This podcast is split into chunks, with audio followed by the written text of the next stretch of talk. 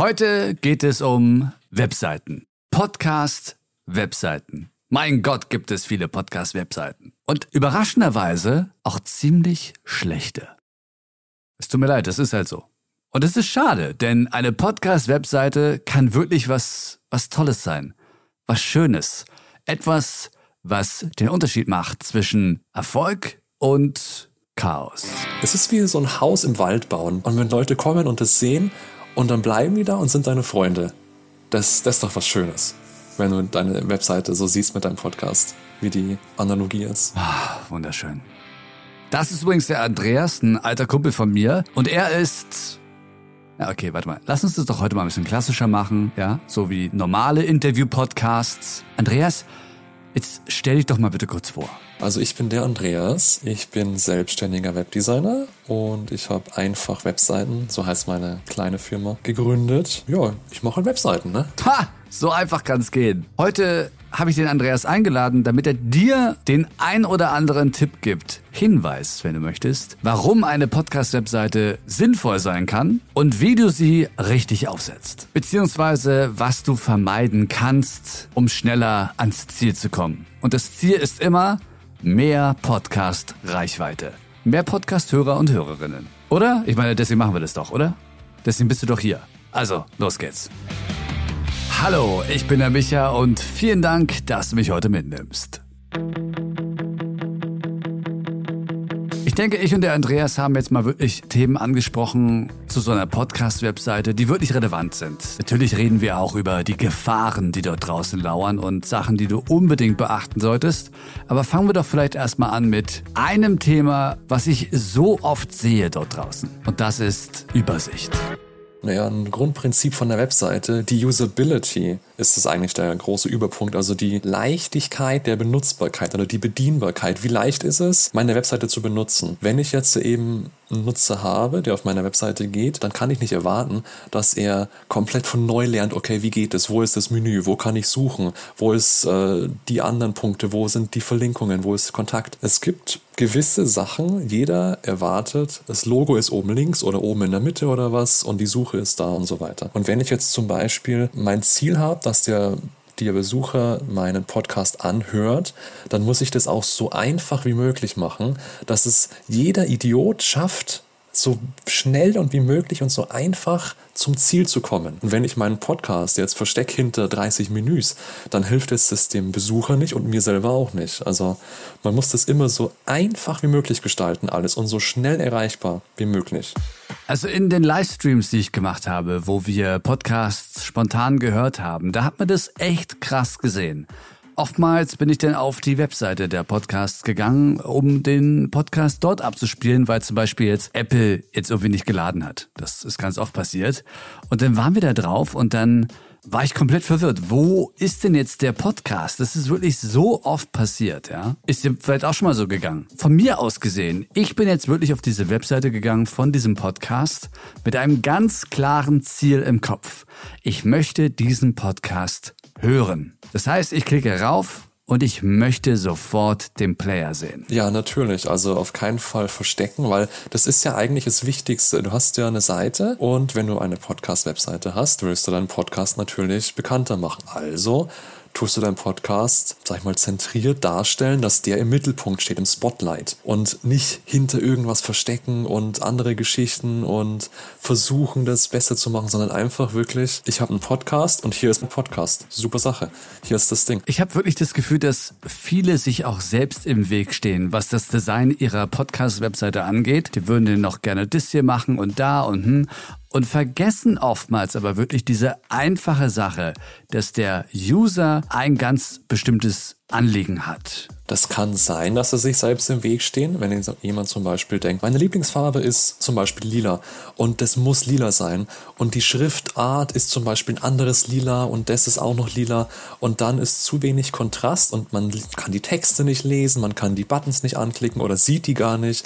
Das ist eine Falle, wenn man zu sehr auf sich eine Sache fixiert, die vielleicht gar nicht so Wichtig ist dann, also wichtig ist wieder hier die Usability. Ich muss Sachen lesen können. Generell, wenn ich jetzt selber ein Projekt habe und ich mache das 30 Mal in Folge, weiß ich, okay, das geht so und so. Aber jeder, der auf die Seite kommt, der macht es zum ersten Mal und der muss es ganz schnell können. Und da können nicht eben so kleine Hiccups entstehen wie, ah, natürlich, ich muss jetzt erst das Formular ausfüllen, dann komme ich zu der Seite, die ist passwortgeschützt, ich brauche eine E-Mail und dann bekommt der Kunde, nachdem er meinen Newsletter aktiviert hat, den Podcast. Nee, das ist unmöglich. Also einfach so machen, als ob man das zum ersten Mal sieht, aber das ist als Designer wahnsinnig schwer, weil du siehst ja die Sachen so oft. Das ist schon eine Sache, wo man sich auf jeden Fall verlaufen kann.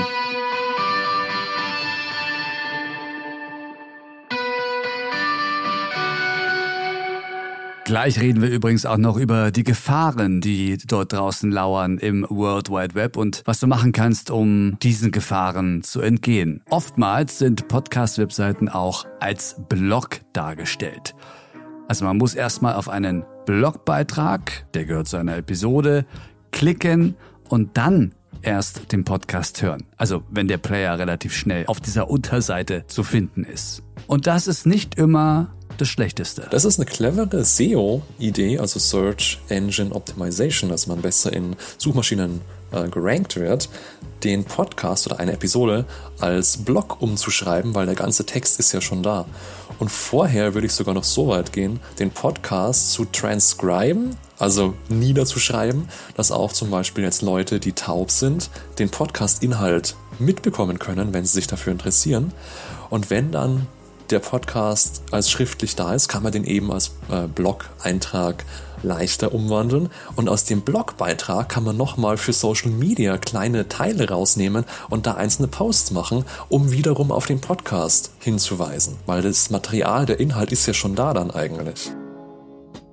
Also ich würde sogar so weit gehen und eine einzelne Episode von einem Podcast, die jetzt zum Beispiel x Folgen insgesamt hat, haben wird, eine einzelne Seite auf der Webseite zu geben sogar. Dass jetzt der Episode 90 ist jetzt die Seite und Episode 91 hat eine neue Seite. Dann gibt es eine Seite, wo der komplette Podcast zusammengefasst wird, also so eine Übererklärung von dem kompletten Podcast. Also das kann man schon machen. Und nicht alles auf eine Seite packen und schmeißen, weil das kann dann wieder verwirrend werden. Und wenn jetzt jemand zum Beispiel irgendwas sucht und das nicht findet, wird er frustriert und geht wieder klitzekleine Unterbrechung, bevor es gleich weitergeht. Hör doch mal in den neuen deutschen News-Podcast rein. Das dauert wirklich nur sieben Minuten pro Tag, von Montag bis Freitag, immer um 7 Uhr. The Smart 7 Deutsche Edition. Alle Themen, die du wissen musst. Sieben Dinge, von denen Sie vielleicht nicht wussten, dass Sie sie wissen sollten. Ich bin Matthew und das ist The Smart 7. Link in der Podcast-Beschreibung. Jetzt gibt's natürlich sehr viele Hoster, die bieten das schon an, dass sie selbst eine Seite für deinen Podcast erstellen. Podigy ist da ganz führend mit dabei, aber natürlich auch Anchor. Reichen diese automatisch generierten Seiten oder braucht man doch eine eigene. Im SEO reicht nie irgendwas aus. Ich denke, man kann nie sagen, okay, ich habe jetzt meine Seite, egal woher die kommt, die passt jetzt. Es ist immer so viel Konkurrenz da. Außer man hat so ein wahnsinniges Nischenthema, wo man du wirklich der einzige Mensch auf der ganzen Welt bist, der über das Thema berichtet, wie keine Ahnung. Dann musst du dir keine Sorgen machen, weil du wahrscheinlich der Einzige bist, wo das macht. Aber es ist natürlich unwahrscheinlich, dass du so eine Nische findest. Aber je größer das Publikum ist, desto schwerer schwerer ist es natürlich für Sachen gut abzuschneiden im Ranking. Und deshalb kann man da immer irgendwas machen. Und eine Seite, wenn jetzt jemand zum Beispiel, wenn jetzt Anchor oder was, den eine Seite bereitstellt mit deinem Podcast. Das ist schön und gut. Dann kann man natürlich Sachen machen, wie jetzt gute Titel hinzufügen, eine gute Beschreibung und so weiter. Aber um wirklich gut mithalten zu können mit den meisten anderen da würde ich schon noch nachlegen und wirklich eine Seite machen. Mit deiner eigenen Seite hast du natürlich viel mehr Freiheiten zu machen, was du willst und auch Sachen darstellen zu können, wie du willst einfach. Und das ist auch ein ganz guter Punkt. Wenn jetzt zum Beispiel dein Podcast, du redest, du hast einen Podcast, in dem redest du über Horrorgeschichten und gruselige Sachen, dann kann deine Seite das Feeling widerspiegeln und ist eher dunkler gestaltet und beim ersten Besuch denkt man sich, uh, das ist aber gruselig. Und du hast rote Schrift, die vielleicht runtertropft oder was. Du kannst so coole Sachen machen. Und wenn du einfach eine Standardseite hast, von die einfach jeder hat, der da auch ist, dann stichst du nicht wirklich heraus einfach. Im weltweiten Web äh, lauern natürlich sehr viele Gefahren, also nicht nur für Podcast-Webseiten, sondern natürlich generell für Webseiten. Es gibt aber ein paar Sachen, die sind sehr speziell bei Podcast-Webseiten. Sagen wir mal, du hast einen Podcast, den hostest du jetzt bei einem nicht-europäischen Hoster Du hast aber eine Webseite hier in Europa und jetzt nutzt du den Player von diesem Hoster auf deiner Webseite. Ist das problematisch? Du hast jetzt eine Seite und jemand besucht deine Seite. Und da wir in Deutschland oder beziehungsweise in der EU sind, gelten da schon etwas strenge Regeln. Man muss ja dem Besucher einer Seite alles erklären. So, okay, du kommst auf meine Seite, die Cookies kommen, die Verbindungen kommen und dann musst du zustimmen können oder ablehnen können. Wenn jetzt äh, Sachen wie Schriftarten oder Podcasts geladen werden ohne die Zustimmung von dem Besucher, dann könnte man schon in Probleme geraten. Weil wenn jetzt der Podcast eben irgendwo in Amerika liegt und der Besucher geht auf deine Seite, dann kommt ja automatisch eine Verbindung zu der Seite aus Amerika zustande wo der Besucher gar nicht in Information gesetzt worden ist, dass das jetzt passiert. Der weiß gar nicht, dass seine IP-Adresse, sein Standort, das Gerät, wo er drauf ist, jetzt in Amerika zu sehen ist. Und das will er vielleicht gar nicht. Und dann kann es eben zu Problemen kommen. Übrigens, sorry, wenn das jetzt öfter passiert ist und noch passieren wird. Der Andreas hat da nicht spontan schneller gesprochen, sondern die Verbindung hatte ein paar Probleme ab und zu und dann gab es halt diesen Effekt. Aber weiter zu den Gefahren von Webseiten. Das sind viele Sachen bei Webseiten, wo man sich vorher nicht denkt, na ja, dann nehme ich den Generator, der wird schon passen und dann passiert mir nichts und dann bin ich unverwundbar. Dann mache ich noch schnell irgendwie ein paar Anmerkungen hin, dass ich für gar nichts hafte und dann passt alles. Und in Wahrheit ist es eben so, dass wenn man irgendwas macht, wo man nicht wirklich weiß, ob man jetzt das machen darf, dann kann es wirklich schnell gefährlich werden. Ich habe da schon Horrorgeschichten gehört von Leuten, die haben eine Webseite gemacht und die hatten keine zum Beispiel äh, Verschlüsselung mit SSL und dann mussten die 8.000 oder 10.000 Euro zahlen, weil die Daten von den Besuchern unsicher auf die Seite gingen und andere könnten das abgreifen und dann die Daten klauen. Und das ist halt schnell passiert sowas. Und da gibt's eben Dutzende Bereiche, wo man aufpassen muss, weil man sonst wirklich schnell irgendwie in eine Falle tappt. Ich habe jetzt neulich von einem anderen Bekannten und der kennt einen Bekannten, der ist Fotograf und der, der hatte irgendwas in seinem Impressum auch, da haben sie ich glaube, Links zu irgendwelchen Seiten hinzugefügt, die über 18 sind und dann musste der 300.000 Euro zahlen. Der war eigentlich schon fit in dem Ganzen, aber er hat halt nicht geschaut, ob die Sachen aktualisiert sind, seine Plugins und die Software, die er benutzt, die war halt veraltet ein paar Jahre. Ja, macht ja nichts, mache ich morgen. 300.000 Euro. Dann konnte er das noch runterhandeln auf 30.000 Euro.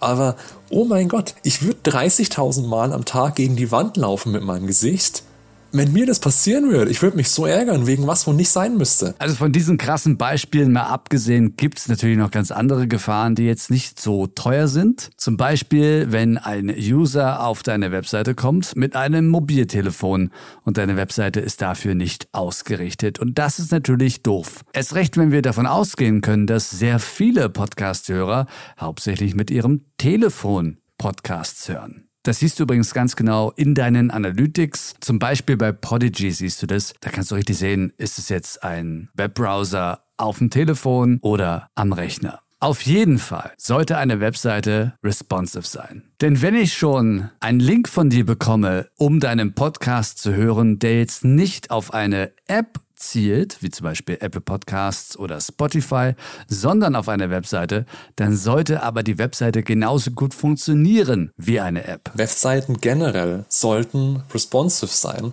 Also egal, ob du die Seite auf deinem PC, Laptop, Handy, Tablet oder Toaster anschaust, wahrscheinlich in ein paar Jahren, die Seite muss gut ausschauen und lesbar sein und auch angepasst. Und das muss man auch kontrollieren, ob das so ist. Das reicht nicht nur, weil überall steht zum Beispiel von so vielen Baukastensystemen, ja, ist responsive, super. Aber dann wird nicht nachgeschaut und dann sieht man nach zwei Jahren, oh, meine Seite schaut total schlecht aus was ist denn da passiert? Das ist ein wichtiger Punkt, dass ich natürlich den Podcast auf meiner Webseite responsive mache und die Bereiche schön anklickbar lasse. Die dürfen nicht zu groß, nicht zu klein sein. Das muss sich je nach Bildschirmgröße anpassen. Das ist schon möglich, aber da muss man halt natürlich auch ein bisschen Zeit investieren und schauen, dass das passt. Eine ganz andere schöne Sache ist auch noch, wenn man dem Besucher die Option bietet. Willst du das auf meiner Seite anhören oder willst du einfach zu dem Anbieter gehen und den da anhören? Vielleicht willst du noch mehr anhören oder was anderes. Eine Option Besuchern geben ist immer besser, als sie zu zwingen, was auf eine Art und Weise zu machen, weil vielleicht mag die Person das nicht.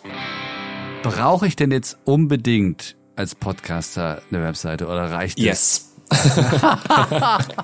Keine Frage. Und Nächste ist, Frage. Und hier ist der Preis. ja. ja. Also weil das um, Hauptproblem hm? ist, ich, ich, ich nehme an, das Hauptproblem, aber das haben ja nicht nur Podcaster, sondern generell Leute, äh, das Hauptproblem ist halt einfach Auffindbarkeit, ne? Also du gehst natürlich in der Menge unter. Du machst jetzt einen Podcast und dann denkst du, okay, ich drücke jetzt auf Aufnahme beenden, bin fertig, lade den hoch, super Sache. Leute werden mich finden, alles passt. Aber es denken halt noch mehr Leute so und es gibt halt einfach so viel Masse an Podcasts, ich weiß gar nicht mehr die genaue Zahl, da gefunden zu werden, ist jetzt schon nicht einfach. Und man könnte sein Glück in die Hand nehmen und selber ein bisschen rumschmieden und eine Webseite haben, die dann überzeugt und die da einfach die extra Meile geht. Und man muss Leute halt überzeugen können, oder einfach wirklich begeistern. Du musst ja begeistern heute. Heute reicht es nicht mehr aus, du hast eine Seite, da ist Text und der Podcast und Klick, das passt. Du musst Leute begeistern, dass sie bei dir bleiben, weil die Leute so eine kurze Aufmerksamkeitsspanne haben und die sofort alles Gute sehen wollen. Die können nicht mehr warten. Wenn eine Seite eine Ladezeit von drei Sekunden hat, sind über 70 Prozent der Leute weg, weil es zu lange dauert. Aber ist denn jetzt eine Podcast-Webseite so viel anders als eine ganz normale Webseite? Im Endeffekt sind eigentlich alle Webseiten gleich. Du hast eine Webseite und du hast Inhalt drauf. Und du hast irgendein Ziel, das du mit deiner Webseite verfolgen willst.